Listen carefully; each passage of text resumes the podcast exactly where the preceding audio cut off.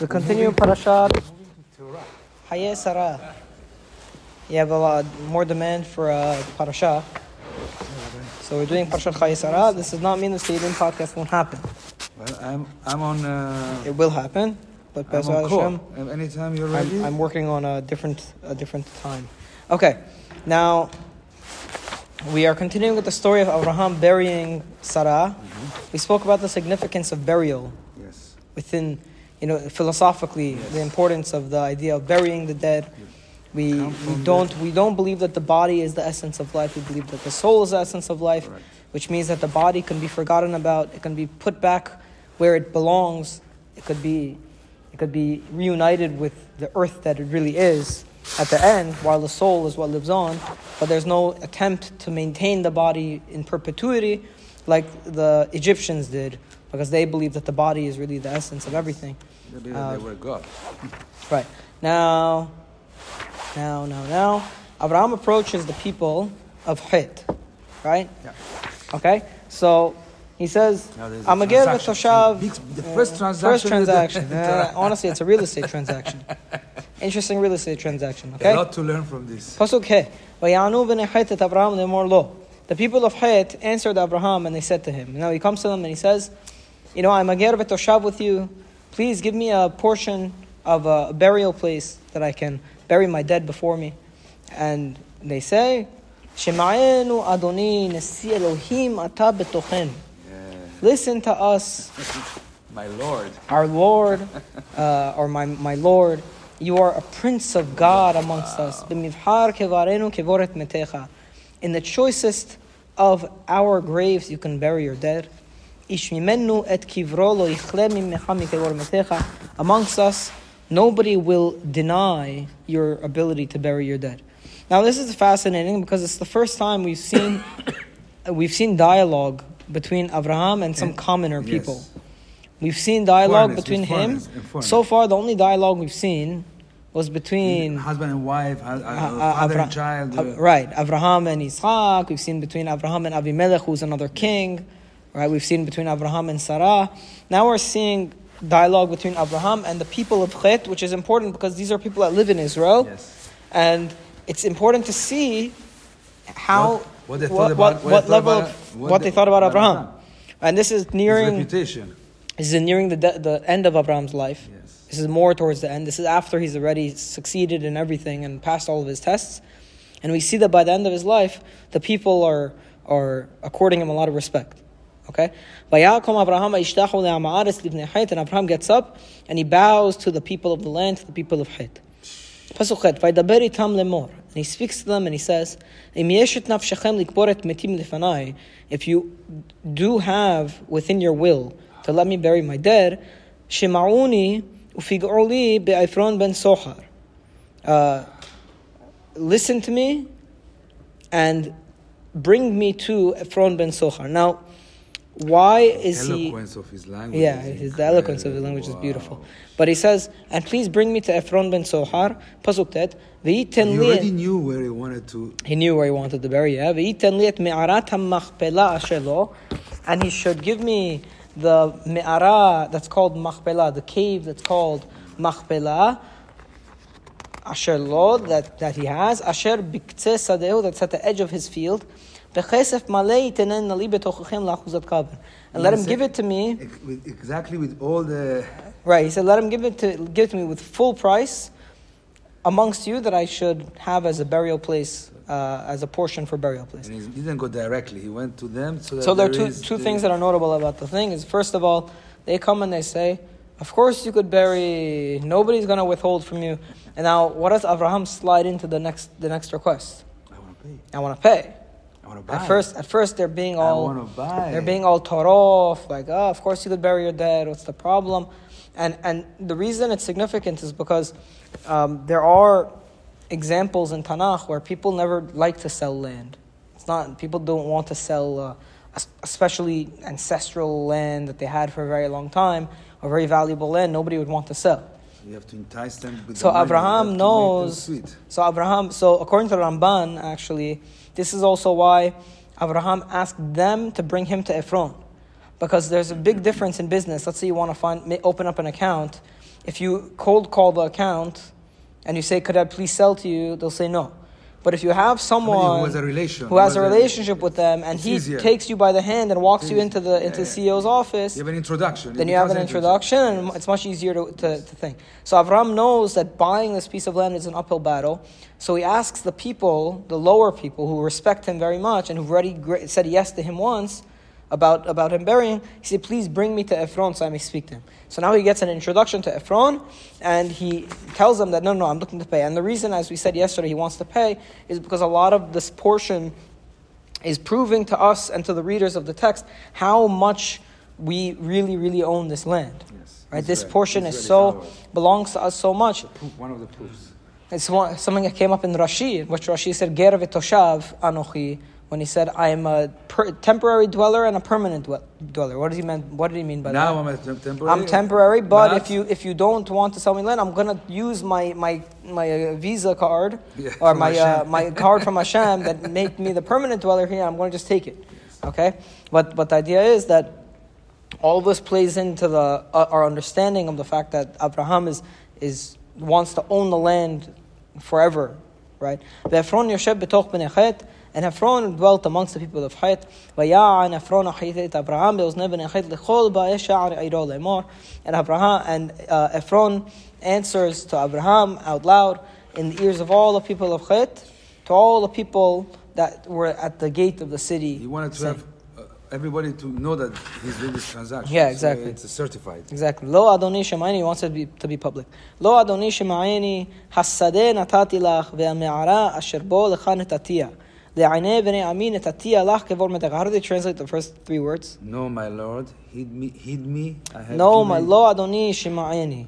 No, my master, you listen to me. Because when Abraham said, he says, Shemaini Adoni, right? So whenever he answers, you This is listen this- to me. This is the now he's. Hasadeh natati. The field is already yours. Ve'ame'ara asher lecha netatia. Now, again, another, another.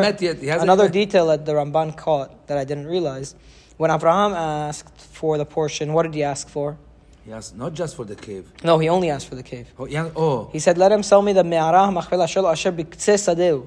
Let him sell me the me'ara that's at the edge of his field, yeah, but but which means not the field, yeah, but just he- the but, cave. But what they gave him was not just. He gave him also And the now field. Ephron, when he answered, he says, No, listen to me. I- I, have given you the field and the cave you can also have.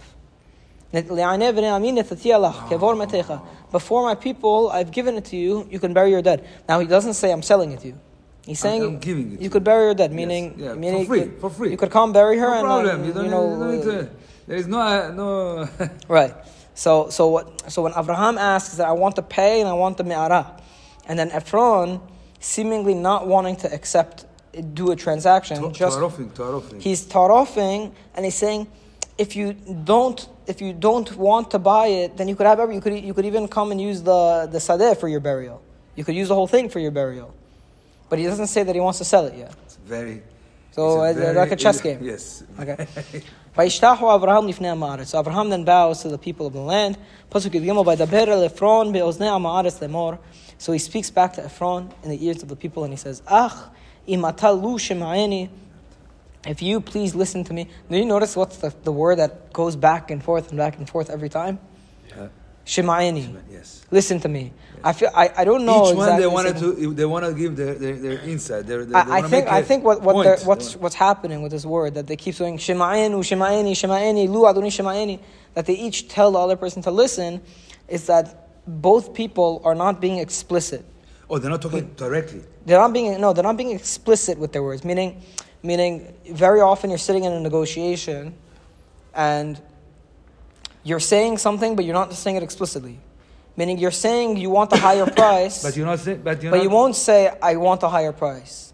You'll say ah, something like, something like that. Meaning you Yeah. won't you won't be explicit with your You words. send the message without Right, without right, giving the message. So both- you give the message without sending. Or, So or- at this uh, point, it seems like both Abraham and Ephron are trying to send the message without giving the message. I have a feeling that's why they keep saying listen because you have to listen to more than the words. you have to understand more. You have to know more. You have to go more in depth. Maybe that's my own uh, chidush after he, seeing this word shema'ini uh, a million times. Okay? Lu adoni shema'ini natati kesef hasadeh kach mimeni.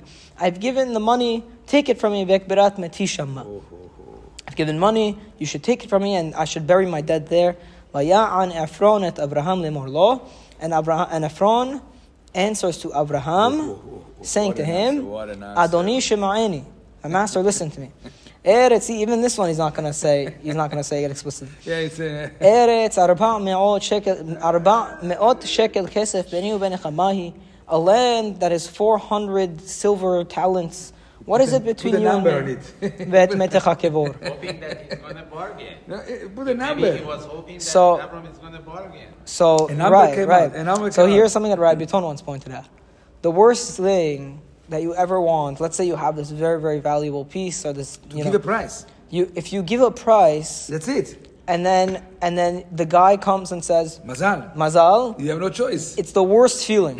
Yes. Because you say, Yes. "Oh, oh I- my I, gosh. I, sold it too cheap. I sold it I too sold it cheap. I sold it too cheap. Right, I sold too I sold cheap. too cheap. I sold You know, if you ever you ever say I could have asked for another ten thousand. What a mistake. No, so you never want to say a price. So so he's not even saying it explicitly like this is the price. He's saying, uh, listen, my master, a land, the four hundred silver coins. What is it between you and me? A land that is valued. For- he gave a, he put a value. Yeah, for, forget the land. Just bury your dead without buying it. It's only it's only four hundred. It's only four hundred silver. It's not a lot of money. Well, For me, this is pocket change. Right, exactly. What was the actual value? Ten million dollars. No. Oh, I- For I that know. time, maybe even know. more than now. 10 million. Now it's uh, on priceless. No, This piece of yeah, land. when he said 400. Oh, I don't it know. was How much four- was the value? I know he's saying how much Apparently is it 400 silver coins. Silver coins, they were international coins that you No, can I use mean, as a. he said 400 silver, but how, how much was the actual Oh, how much was the actual? No, I don't know. It depends what the buyer wants to pay. Uh-huh. For Abraham, it probably had more significance. Yes. I, I, I don't know. Maybe he had some nivua also about the significance of the place. But it's also it, it, it, it teaches you that when you have to buy something very important, don't negotiate. Don't negotiate. Yeah, Close your eyes. it's true. it. It's true. Close- buy- buy- There are some things. comes to certain You know what? things That's a life, that's a don't have to very it's a very beautiful lesson. When it comes to certain mitzvot things or very things in life, you put the There's cost no- aside. If the person on the other side is going to cheat you, let him cheat you. Just get the transaction matter, done. matter, I think it's I think it's a very you are- beautiful you lesson. See, you sit in a wide, in a bigger scheme. Yeah, exactly. The, the thing has more significance than just uh, Yes. trying to save as much money Money- as the possible. money c- comes back in another way. Don't worry. Pasuk Tet Zayin. Vayishma Avraham. See, this is the first time I'm noticing this. Now, finally, Vayishma Avraham el Ephron. He listens to him. After them saying to each other. there's a number. There's a Ah, number on right. the table. After them saying to each other 50 Listen times, to me, listen, listen to me, listen, listen to me. Finally, Avraham understands. Vayishma means he understands. He understands what Ephron wants. But without even saying a word, he says, okay. Okay. You didn't tell me that's the price, but I understand that's the price. Takes out the silver coins. Vayishkol Abraham le'Ephron takesef asher diber be'oznei bnei Chayet, that he said to the, in the ears of Bnei Chet. And by the way, this time, we don't necessarily know if it's a public thing. Oh, yeah, right. Le'Ephron, doesn't say- Vayishkol Avraham it doesn't say- It doesn't say who's there or He what. sold. He gives him the money that he spoke about in the ears of the people of Chayt. But I'm Not sure. that, not, but he didn't do the transaction in But those I'm people's sure- I'm sure- in, in public. I'm sure there was there was witnesses. I'm sure. Maybe. Arba me'ot, uh, probably, because you won't do a Yes, transaction on yeah, witnesses. yeah, Arba me'ot shekel kesef over la socher. 400 silver coins. Over la socher means international currency, as Giacomo said. So it was, uh, it was like, uh, you don't, you could US pay. dollars. Yeah, you no, could, no, it's not reals. It's US right, you could pay, you could pay in uh, real or peso. But But then, but then the next day, the per- it may be worth less. Right? Yes, So you pay in a more standard currency. It means it holds value better. The value is much more. So he paid him with international currency of 400 silver coins, and that's how he purchased the land. Again, I think the significance of the of the story is twofold. One, it shows the greatness of Abraham. That at this point in his life, people are, are showing him an, an intense amount of respect, which means the beracha of "Va'avarecha mevarechecha umkalalcha," It- it or came- that those who bless you, that, that's coming true. Uh, the next thing is that we now know that Hebron is ours. That the city of Hebron, or the, at least the Me'arat Machpelah, belongs to us, and it's for us an ancestral heritage. Uh, and three, I think there was a beautiful lesson of there are certain things that you just don't negotiate on. There's certain things that in the Jewish 100%. mentality, you spend as much money as it takes, as long as it's within my, your my late means. father used to tell me, if you want to buy a house, your home, close your eyes and just buy it. That's, a, that's very funny. Let, let it, let it, let them. Doesn't matter. On that note, let me close by saying that tomorrow night there is uh, this event. we were at, um, no, I'll tell you the, the backstory. We went on Sunday, there was an Israel Expo in Brooklyn, like an hour away.